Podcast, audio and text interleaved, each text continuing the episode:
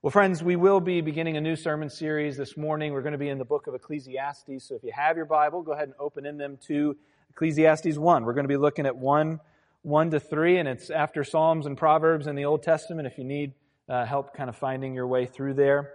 Uh, but as we begin, uh, I want to tell you just a, a brief story about uh, a story that sociologist Jonathan Kozol wrote uh, as he met with a woman he calls Mrs. Washington. Uh, he met her in the South Bronx. Uh, he met her at a time where uh, she and her son David uh, were living in a homeless hotel. they were on the bottom floor. They had multiple locks on the door to try to protect them in a difficult part of town. And, and over the course of several meetings, it was obvious to Kozol that Mrs. Washington was actually dying. she was growing weaker and weaker each time he met with her. And so he felt like every time, hey, I, I need to just sit. This is sacred ground. I want to just listen uh, to her stories, and, and stories she was certainly able to tell. Uh, just really about the, the underbelly of, of uh, the aspect of the urban life that she experienced there in the Bronx in the 80s and the 90s.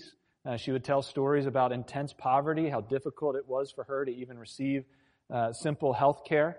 Uh, she shared about the various forms of abuse that she faced, of drive-by shootings that hit innocent bystanders, of the AIDS epidemic that she uh, experienced while living uh, on the streets there. And, and um, over the course of this time, uh, Mrs. Washington and David, her son, uh, were very open to talk about spiritual things with Mr. Kozol. And, and at one point, David, her son, said this I wonder how powerful God is. He must be wise and very powerful to make animals and trees and give men and women organs and a brain to build complex machinery, but he doesn't seem powerful enough to stop evil on earth.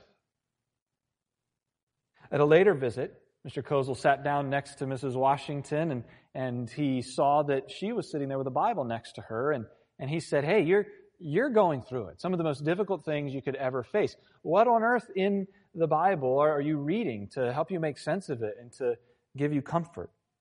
And her reply to him was, Well, I love Ecclesiastes. If you want to know what's going on in the world today, it's all right there. Fascinating. I love this story because, in a way, it kind of feels like the struggle that we're going to find as we open the book of Ecclesiastes of, of David, or son, trying to make sense of, of the futility of the world sometimes and the meaninglessness that, that he has run into. Uh, but, but really, by the end of this book, what you see is this um, kind of a, a quiet faith uh, in God and saying, it's all right here as we lean into it. Phil Ryken, former pastor of 10th Presbyterian Church and now a president of a university, says this If Ecclesiastes could help Mrs. Washington face her challenges as a single mother living in a homeless hotel in the Bronx, then Ecclesiastes can certainly help us wherever we may be today. You see, friends, what uh, held before us in this book is we live in a broken world, one in which we are tirelessly seeking meaning and purpose but as we seek it here, at least if we, fig- if we think this is where it will end and that search will come to a conclusion, it will all make sense just by observing the world around us, this book will quickly dispel that myth. And so Ecclesiastes 1, 1 to 3. We're going to read just the first three verses of this first chapter. This is going to be very much a, an introductory or an overview sermon here this morning, but here's what it says. Verse 1 The words of the preacher, the son of David King of Jerusalem. Vanity of vanities, says the preacher. Vanity of vanities. All is vanity. What does man gain by all the toil at which he toils under the sun? Let me open us as we begin this book in prayer this morning. Well, Lord, this book engages with some of the hardest questions we will face. And in part, uh, it, it will engage with this feeling that we can often uh, experience that, that what's the point? What's the meaning of all of this? Uh, what we're walking through, what we've been through. Is there purpose? Is there meaning? And if so, where do we find it?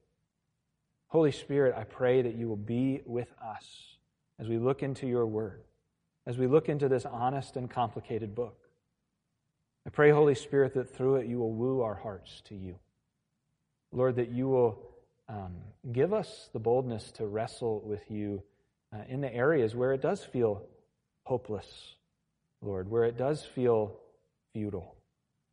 And so, Holy Spirit, would you speak in and through your word and, and, and in and through me uh, as we engage with this text this morning? And we pray these things in your name. Amen. All right, so the title of the sermon is really The Search Begins. Because this really is following along the path of this man as he searches for meaning. And so the simple outline this morning is we're going to look at the search, we're going to look at the limits of the search, and we're going to look at the opportunity at the end as we walk through this book to either uh, be broken along this search or to actually build as we search. And so the search, the limits, and break or build. That's our three point outline. And so as we begin the book and as we look at this search and as it begins, we need to kind of hit the three D's of this book to kind of understand what we're getting ready to venture into. The three D's I'm labeling today is, is it's a desperate search. It feels like a dystopian search. And then finally, along this search, we need to understand this idea of double knowledge. All right? So desperate, dystopian, and double knowledge. And here's this idea of desperate. And before we get uh, to the desperate piece, has anybody wondered what an Ecclesiastes is yet? Have you ever thought about that? Have you found the book? The word's not in the book, really, at least in the English. So here's where Ecclesiastes actually comes from.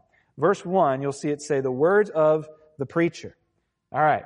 So in the ancient Hebrew, the word here for preacher is kahaleth, right? Starts with a Q. I don't have it up on the board. You probably couldn't spell it anyway. It's a tough one, right? But, but that term essentially in Hebrew means the assembly. All right. And when it's referring to a person, it's talking about a person who is proclaiming in the assembly. And so it would make sense that they are actually called the preacher. Now, when you translate that term kahaleth from the Hebrew to the Greek, guess what it is? Ecclesiastes. All right? So there's the word, Ecclesiastes. And the reason this book got that actual title is because when the Greek uh, was translated into Latin in the Latin Vulgate, which is the common language of the people back when the Latin Vulgate came into existence, they just took that title and slapped it on the top and called it the book of Ecclesiastes.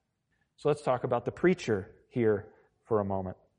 This preacher uh, that we're engaging with, uh, at least until recent times, uh, has been understood by Jewish and Christian scholars to be King Solomon, the son of David, ruler of Israel, who ruled in the 10th century BC. We get that because in 1.1 it says the son of David, king of Jerusalem. In 116 we are told that he is immensely wise, and that's a character quality that we see taught of King Solomon uh, in various places in Scripture. And then in chapter 2, verses 1 to 9, uh, we see that he is uh, leading uh, the nation of Israel at its pinnacle, and we know, or, or at a high point, and we know that Solomon led at its pinnacle as well. Now, I want to be honest with you and also tell you that there is debate, uh, right? There, there is pretty much over every book of the Bible debate on, okay, did they really write it? Who wrote it? Uh, a lot of people way smarter than me have engaged with this. Um, and, and, I would just say, if you want to wrestle with that a little bit, Tremper Longman has a great commentary where he dives into this. But I think at least the internal evidence that as I read it, it feels like to me, and as I read other influential scholars, I, I am citing on this is Solomon. But regardless of where you come down, even Christian scholars would disagree about these things. Um, essentially, there is this reality that this preacher is on a desperate search. This preacher is on a desperate search. In desperate search for wisdom for the meaning of life. This is part of the wisdom literature of God's Word. The reason we say this is because he'll say things like this throughout the book. I applied my heart to seek and to search out by wisdom all that is done under heaven. It's an unhappy business that God has given the children of man to be busy with. Right? And so he's saying, hey, I am applying my heart, my will, my everything to discern uh, how to make sense of everything that is going on in the world around me. So it's a desperate search. It's also a dystopian search. It's a little bit of a downer of a book. I'm just going to be honest with you. This is not one that on Monday morning when you're just looking for a pick me up, you're going to be like, I'm going to read Ecclesiastes and really get a shot in the arm and do this, right? It, it repeats terms like vanity of vanities, all is vanity. How's that for a Monday morning start, right? Or there is nothing new under the sun. Ugh, right? Friends, for those of you who love the Hunger Games and the Divergent series, yeah, you're probably going to be right at home here or if you're kind of an Eeyore-ish, or you like Counting Crows, or Juice WRLD, or Linkin Park, or any of those things, if you're a four on the Enneagram, you may actually love picking up the book of Ecclesiastes, right? But, but for a lot of us, it's going to be a little bit of a challenge to make sense, be like, wow, this is, this is a hard one. This is a downer. How do we struggle through this and make sense of it? The bigger question is, is, is, is this part of the inspired Word of God? I thought it's all supposed to be happy clappy, right, and joyful. Now, you and I know if you were here in January, books like Habakkuk actually dispel that myth. Psalms of lament exist. The Bible is remarkably honest with the challenges that we face. I was reminded this week as I read um, some writing from my uh, uh, professor, Zach Eswine, where he talks about the shift in tone of another believer who wrote many books, many books that were really the pinnacle of a stalwart faith, of one that uh, leaned into the hope of Jesus time and time again. His name was C.S. Lewis. Have you ever heard that name? He wrote books like Mere Christianity, The Great Divorce, The Problem of Pain, The Weight of Glory. But have you ever read the book A Grief Observed? Have you ever read that book? That's a tough book. It feels pretty Ecclesiastes. It was written as he was wrestling through the sorrow of losing his wife. He makes comments like this It doesn't really matter whether you grip the arms of the dentist chair or let your hands lie in your lap. The drill drills on. Whew. How about that one, huh? Now, it has some positive tones in there as well. But, friends, I, I just read that uh, to say uh, it, the Bible is bold enough to engage with the hard things of life. And it's important for us to engage there as well. And in part, especially as we see this author in Ecclesiastes engage with humankind, with the struggles of the heart of man, we need to talk about this term double knowledge. All right, that's the last D, double knowledge. All right, this is a, a term or an idea that John Calvin uh, really coined in his institutes, uh, where he's talking about, hey, the way we truly discover wisdom is as we wrestle with the knowledge of God and the knowledge of self. The knowledge of God and the knowledge of self. He's basically saying, first of all, you can't understand God at all unless you set your mind on God. The only way to do that is through how he revealed himself in his word.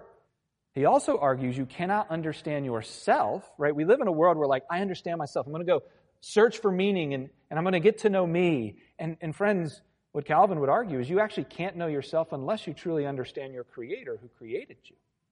And here's the third thing I would say is that sometimes we get a more full orbed understanding of God by paying attention to what He is doing among us. He reveals himself by his own recovery of humanity. Our exposure to the broken areas of our lives and our world, he uses it to show us what we were made for. And he invites us to look at what has actually become of us. So here's what this book does. In this book, God intends us to know him by requiring us to look plainly and without polish at ourselves at our neighbors, and at the broken world around us. Here's what he says in the Institutes it says, We are prompted by our own ills to contemplate the good things of God, and we cannot seriously aspire to Him before we begin to become displeased with ourselves. So, why study a book like this? Well, first of all, it's because this book actually asks the biggest and hardest questions of life that we're probably already asking anyway.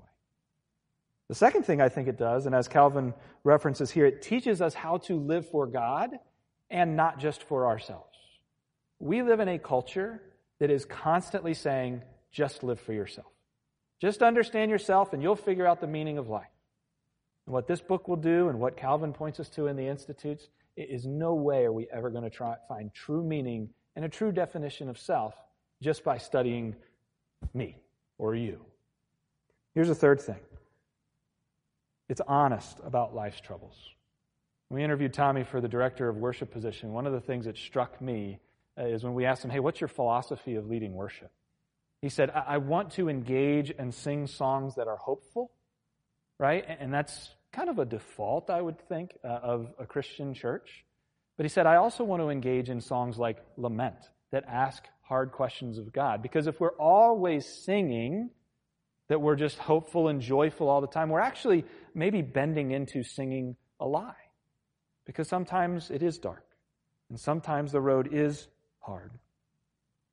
So, in this search what we're also going to see, especially in verse 2, is our search actually has limits, especially if we are trying to find meaning here, on this side of eternity. And here's the limits, right? Here's the stark conclusion that he makes. It's kind of a thesis statement of his. At the beginning, in verse 2, he says, Vanity of vanities, says the preacher, vanity of vanities, all is vanity. what on earth? Okay, so if you have an NIV, New International Version of the Bible, they actually make an interpretive move as they're interpreting the Hebrew. The Hebrew term is hevel, right? And it's kind of a tricky word to translate. And so they make a move where they interpret that as being meaningless. So if you have an NIV, it says meaningless, meaningless, all is meaningless. The ESV takes a different interpretive move and says vanity, vanity, all is vanity. And I will just say I bend towards the vanity, vanity, all is vanity because as you read through the rest of this book, it is apparent that this author, this preacher, is not saying everything that we do in life is actually meaningless. It'll become evident as we read the scriptures. But I think I would lean in the direction of vanity. And, and in order to understand even what vanity is, we need to see how it's translated in other areas of scripture. Uh, here's an example Psalm 39. Uh, Behold, you have made my days a, a few handbreadths, and my lifetime is as nothing before you. Surely all mankind stands as a mere havel, breath. Here's another interpretation, uh, or here's another verse with that interpretation. Psalm 144, O Lord, what is man that you regard him, or the Son of Man that you think of him? Man is like a breath, a havel. His days are like a passing shadow. And this theme, although it's a different word, is brought forward in the book of James, where it says, Yet you do not know what tomorrow will bring. What is your life? For you are a mist that appears for a little time and then vanishes. So what's he saying? Well, you can interpret it breath, and I think a great picture would be something that we won't experience for several months. But when you walk out into the cold and you just go, and you see your breath, how long is it there? How attainable is it? I think that's what the author here is trying to portray that, that life is a vapor. And there's two things we can pull from that. One, life is short. And two, life is elusive. It's like our cold breath in the morning. It's there one second, it's gone the next. And friends, I will just say, if you talk to people as they age, you will hear time and time again, man, life is short. It's something that is often caught uh, in our, in our um, popular music. Now, look, I know y'all don't listen to country. We're in Philadelphia. As close as we get is kind of like, I don't know, Bon Jovi. I don't know. Is that, is that as close as we get to country up here? But, uh, you know, there's a, there's a song called Don't Blink by Kenny Chesney. He's a country artist. Just, just bear with me. But I get a little misty whenever I hear it. It's about this man's hundred year birthday. And the chorus is something like, he's like, you know, don't blink. Just like that, you're six years old and you, you take a nap and you wake up and you're 25 and your high school sweetheart becomes your wife. Don't blink. You may just miss your babies growing like mine did turning into moms and dads. And next thing you know, the better half of 50 years is there and Ben and you praying God takes you instead. Trust me, friends, 100 years goes faster than you think. Don't blink. Elton John, Candle in the Wind, about Marilyn Monroe, like that smoke that goes out. Bon Jovi, right? It's My Life. That song's all about the shortness and brevity of life. Linkin Park, in the end. I, I don't know, millennials and uh, Gen Z, y'all just contact me and let me know what y'all songs are for your generation. Maybe, maybe you're not reaching that conclusion quite yet. But, but the point is, is life is short, but it's also elusive. You ever tried to grab your breath? How'd that work? Were you able to catch it? What does it do? It just slips right through your fingers. Friends, I think what the author here is saying is that finding meaning in life will elude us. It will elude us. It will elude us in the sense that uh, it will have no true lasting reality or impact in our lives. You ever built a sandcastle? So I grew up going to the Outer Banks, not the Jersey Shore. All we have to do in the Outer Banks is sit on the beach. There's no boardwalk, right? You just sit there all day. And so we would do things like we would build this huge moat, right? And we'd throw all the sand in the middle. We'd have these fancy, um, what are they called? Buckets. That's what they're called. And so, eh, English. Um, so, so, you know, we're building this sandcastle and it's, it's, you know, elaborate and we're kind of notching out the windows and, and it, it's just, it's getting to a point where it's like, it's perfect. And then, man, what always happens? What do we forget about as we're building this huge, beautiful castle. High tide. We forget about high tide. And then all of a sudden, right, we're like, oh, the moat's filling. oh, there's a big wave. Crash and it's gone, right? And in a way, that's a picture of what this journeyman, right, is painting for us. Is finding meaning in this life is like building sandcastles. David Gibson, in his book Living Life Backwards, challenges us to live with the end in mind. So, friends, how do we live with the reality that life is short and meaning will be elusive as we try to find it on this side of eternity? Here's the final point this idea of break or build. And have you ever done something that feels impossible? Had a task before you were like, it, it is impossible to move this thing, to do this, for this person to change. Have you ever been in that place in life? The visual I had this week as I was thinking about this sermon was a big rock face, right? And being like, man, this rock face is in my way. I need to move it. And I put my hands on it and I just start pushing as hard as I can. And how demoralizing it would be if it didn't even so much as wiggle, which I can't move a huge rock. I don't think any of you can either, right? And what do we do when we're faced with an immovable uh, task in life or, or search? We either rage or we just fall into despair. I experienced that a little bit in my garage here this week. Uh, we were changing, I was changing license plates from one van to another. And, and, man, there was a stupid nut and bolt that had fused together. And, and I, I spent an hour and a half. I was so angry. WD 40, Dremel tools, hacksaws. I mean, I ended up just destroying the license plate. An hour and a half, I'd walk in and, and I could see Sarah be like, you need to calm down. Like, whatever's, happening in the garage. An hour and a half. It's pushing against a rock. And there's 12 chapters in this book. The first 11 chapters feel like that.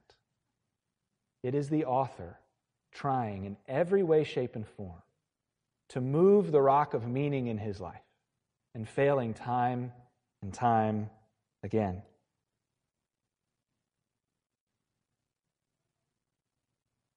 Here's what I want to do. Start I want to start us with this book with the end in mind because there is a chapter 12. Mercifully there is a chapter 12 of this book. And, and here's where the author is going to be driving us. He's driving us to the one true God. Ecclesiastes 12:1. Ecclesiastes 12:1. Remember also your creator in the days of your youth. There's a theme that we're going to come back to. Ecclesiastes 12:11. The words of the wise are like goads, like nails firmly fixed, and our collected sayings, they are given by one shepherd. Talking about God, our shepherd. And then the book ends with 1213. The end of the matter is that all has been heard. Fear God and keep his commandments, for this is the whole duty of man. Derek Kidner kind of sums up the arc of the storyline of this book like this. He says, Koheleth plans to bring us to that point, last of all, the fear of God or the awareness of God, when we are desperate for an answer. There are hints of it in passing, but his main approach is from the other end the resolve to see how far a man will get with no such basis. He puts himself and us in the shoes of the humanist or the secularist, the person who starts his thinking from a man in observable world and knows God only from a distance. Here's what he's saying. The journey begins as a secularist or a humanist. Do you know what that means? It's basically someone uh, who might say, yeah, there's a God out there, kind of agnostic, but I'm going to base my life and my truth over what I see plainly before me. That's secularism. That's humanism. It, it starts with us, and that's where we find our hope. That's where we find our meaning. That's where we find our morals. And we conveniently keep God at a distance. But over time, what you will see is what you often see is someone coming to the end of themselves and say, I can't find meaning and is pushed to find it in God, in God alone. And that is the arc of the story. And so here's the three character qualities of God we're going to see the author bring forth time and time again. First, he is creator. In this search for meaning, by faith, we are trusting that he, God himself, is the creator. He is the one who sets the whole scene. He is the one who's created the world with sometimes its own obstinate shape that we can't iron out to our liking. We also see the picture of him as a sovereign. God himself, who prescribes some of the frustrations that we find in life. In chapter 6, we see it says, God gives power and wealth and honor, but not the power to enjoy. He is sovereign. We don't understand it. It might drive us crazy. When I started studying for this about a month ago, May 3rd, let me just tell you what happened on May 3rd. My credit card got stolen. The contractor ran out of grout, and I had to run down into the city to get more grout. I know, these aren't big deals, but just hear me out. There was a really challenging session meeting to prepare for. There was one text Can we talk? It's urgent. There was another text I have a suggestion. um, um, another text uh, Can we talk? Another call Can we talk? It's urgent. My wife calls and says, We have to primer the bathroom. We're going to be up till 2 o'clock in the morning tonight. Our van is not ready. The accountant calls and says, Hey, there's no way I'm getting to your taxes by the tax deadline. That was just a rough day. I know some of you have had far more rough days, but that was one of those days where I was pushing against the rock. I could make no sense out of life, and I was just sitting there going, What on earth? Friends, in that moment, I was challenged because I'm studying this to go, somehow I just have to open my hands and go, You are sovereign. Help me have faith in this moment.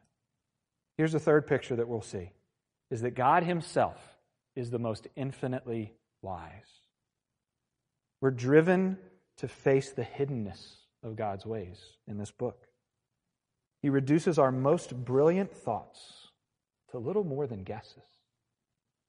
Ecclesiastes 3:11 He has made everything beautiful in its time but also he has put eternity in man's heart, yet so that he cannot find out what God has done from the beginning to the end. And then 817, then I saw all the work of God, that man cannot find out the work that is done under the sun. However, much man may toil in seeking.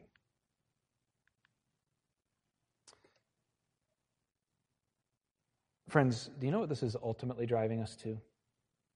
As we read Scripture, kind of the lens that we view it through is that what we see in the Old Testament are shadows of the form of Jesus Christ.